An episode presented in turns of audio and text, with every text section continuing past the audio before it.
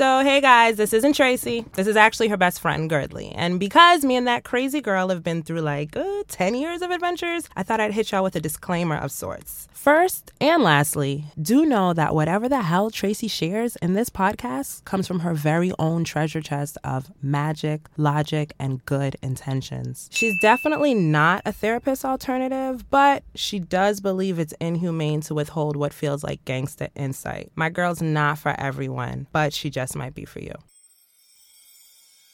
She's beauty and the Whew. What a day, what a day, what a day. And this day is November 8th, 2016, when we, the American people, exercise what has been probably the most fought after rights in history the right to fucking vote real quick thing I gotta say it, man. I understand this is the most wildly polarizing presidential campaign human eyes have ever seen in America. Absolutely. But even if you can't do it for Hillary or Donald, I'm asking that you just do it for the gallons of blood that were shed in attempts to secure this basic ass right. Because really, no alternative citizenship will be handed out to those who stay out of the booth. So you might as well join your girl and playing chess. Exhale. All right, a couple quick more announcements, but they're not so serious as the one before. it was so incredible meeting a um, a good number of you woke and wonderful women at that Love versus Lust workshop that happened in New York City on Saturday. Please, if you came, check your emails because I have one extra secret splash of sauce for you. And also, I have to give major appreciation to my bestest, Girdley, for joining me. And of course, Courtney from Build and Brunch for being the the sweetest HBIC in making this happen. So thank you for the both of y'all. And as for the rest of yous, mm-hmm, I love you. The usual. okay, so for today, uh, since many people are feeling very emotionally and spiritually attached to this election, understandably so, I thought I'd talk about praying because that's something I'll certainly be doing a lot of today, all the way through the nights. And going back to Saturday, real quick, before that event started, um, myself, Girdley, and Court had a really dope impromptu prayer circle. And one of the girls, I won't say who, snuck a peek. Nah, it's no big deal. But she snuck a little peek and she came to me afterwards and she was asking how I can just jump into prayer so easily because it, it feels like a heavy task for herself. Well, me lady, and everyone else with enough curiosity to keep listening, let's just talk about it, yo. Praying. Praying can be a hella weird thing. Let's just get that out of the way. now, though it's an act that regularly gives me much peace, hope, humility, epiphanies, I definitely remember the newbie days when it plagued me with a trillion internal questions, such as Do I kneel? What's the minimum for this? 20 minutes?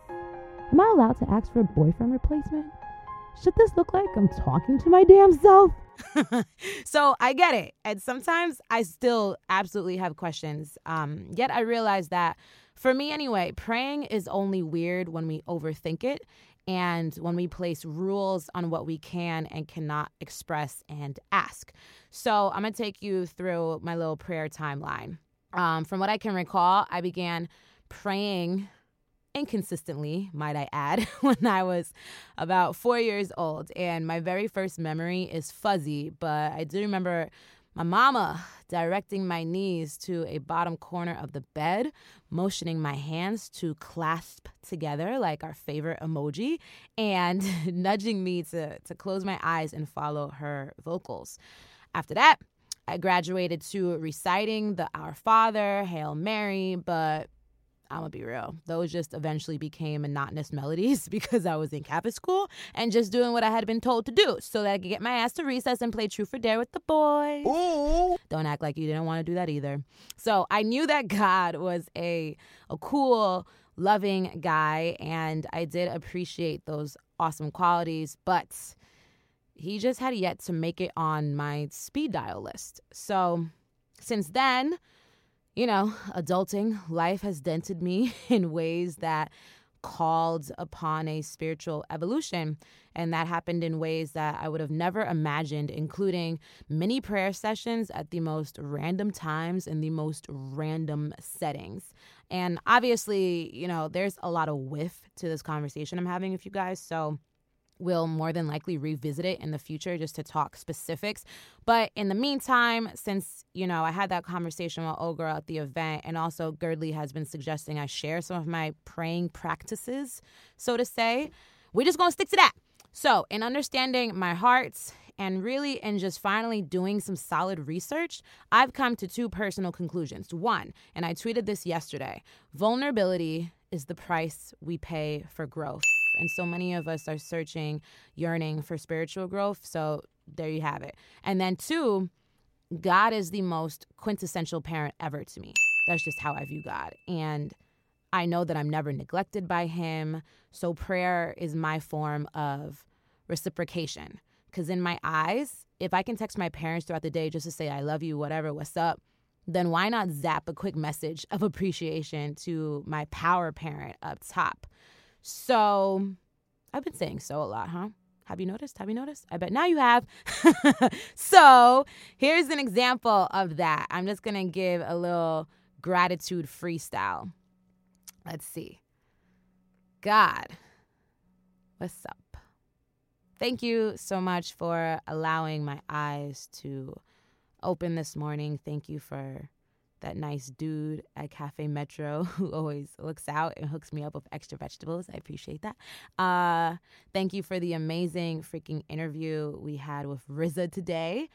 I honestly feel so much more connected to my spirit because of it. And thank you for the right to vote, God. It's a privilege to be receiving the fruit of what so many sacrificed for, including the sacrifice of their lives. So thank you, thank you, thank you, thank you, thank you. Okay. Now I'm talking to you guys again. so, yeah, it's pretty much kind of sort of the way that I speak to y'all. Because God sees me whether I'm talking directly to Him or not, whether I'm doing good in public or dirt in private. So I kind of just got to come with the attitude of don't act brand new, Trace. Now, depending on my mood or my level of guilt. the tone, length, and language of my prayers can fluctuate, just as it would in conversations with my parents, my mom or my dad. However, uh, I still always do my best to wrap my words in respect.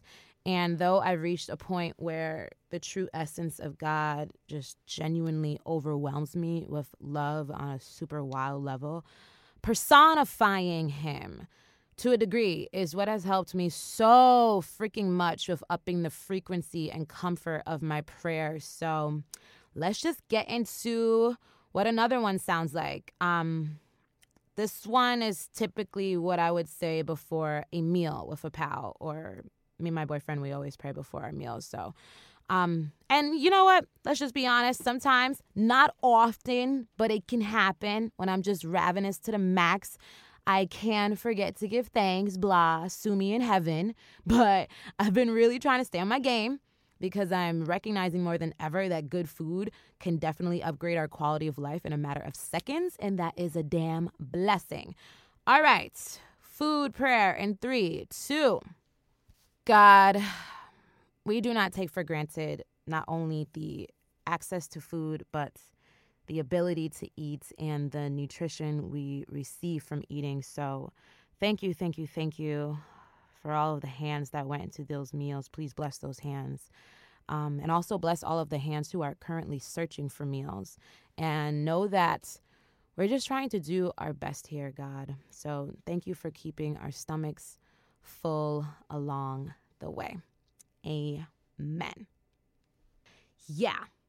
So, there you have it just a little eavesdropping into my one on ones with the main man. I'm not calling myself a prayer professional, but I know from experience that strengthening your relationship with God or the universe or Allah, all the etc's out there in the world, it can be a very vulnerable and daunting first step. But the first step of anything is usually the hardest step.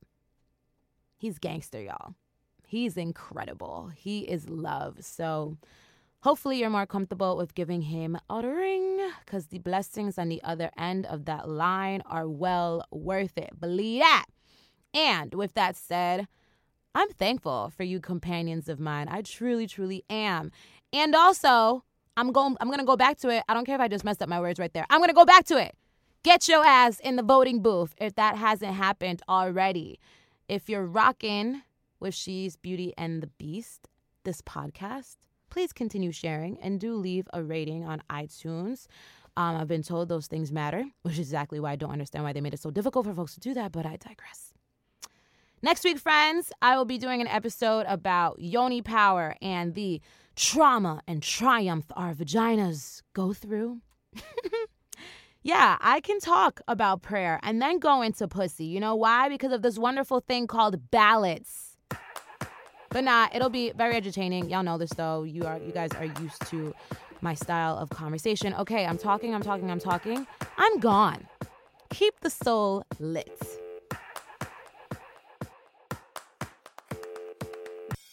She's beauty and the